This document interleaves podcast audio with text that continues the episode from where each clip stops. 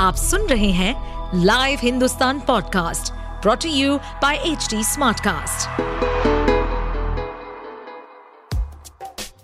क्या आपको मालूम है कि आपके आसपास की हर टैंजिबल चीज़ का कोई फैक्ट रीजन या हिस्ट्री किसी की इनोवेशन का रिज़ल्ट है? तो चलिए हमारे लाइव हिंदुस्तान के इस पॉडकास्ट सीरीज़ इतिहास और विकास में। खोलेंगे हमारे इतिहास से जुड़े उन पन्नों को जिनकी कड़ी हमारे आज से जुड़ी है। साथ ही जानेंगे बहुत सी रोचक कहानियाँ, तथ्य, हमारी भोजन सभ्यता, वास्तुकलाएँ, वैज्ञानिक शोधों और अन्य गौरवशाली इतिहास और उसके विकास के बारे में। विश्व में ई कॉमर्स का व्यापार तकरीबन 13 खरब डॉलर के आंकड़ों को पार कर चुका है। दिवाली की सेल हो या एंड ऑफ़ सीज़न सेल हम भारतीयों को खरीदारी का मौका चाहिए बस। बटन दबाकर कुछ भी ऑर्डर किया और कुछ ही समय में वो घर पर भी आ गया। चलिए आज जानते हैं ई कॉमर्स कैसे शुरू हुआ? कैसे खरीदारी का दौर दुकानों से लेकर ऑनलाइन तक पहुँचा? और इसकी सहायता से आज आप क्या क्या कर सकते हैं?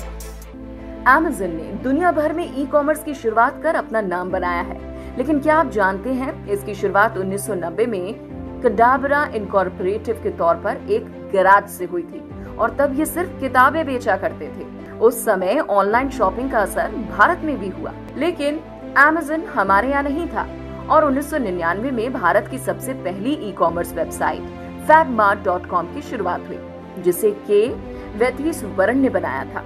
इन्हें भारत के फादर ऑफ़ ई कॉमर्स के नाम से भी जाना जाता है। आज Myntra Snapdeal Make My Trip और बुक माई शो भारत के कुछ फ़ेमस ई कॉमर्स वेबसाइट्स हैं।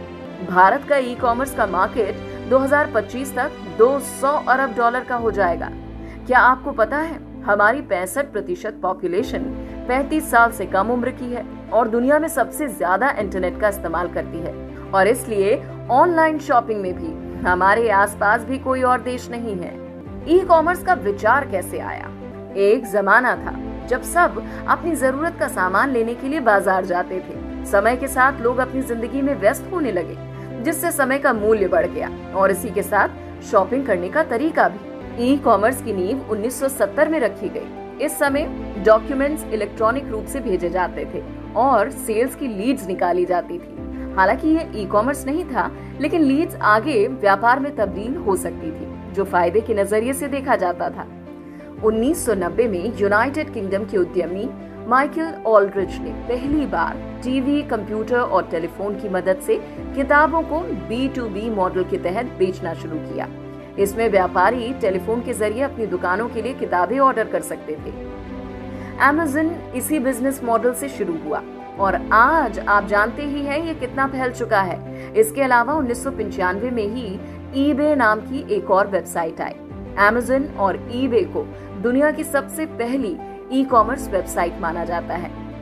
इन वेबसाइट्स ने व्यापारियों और खरीदारों को एक ही प्लेटफॉर्म पर जोड़ने का काम किया, जो कि व्यापार में एक बहुत बड़ी क्रांति थी।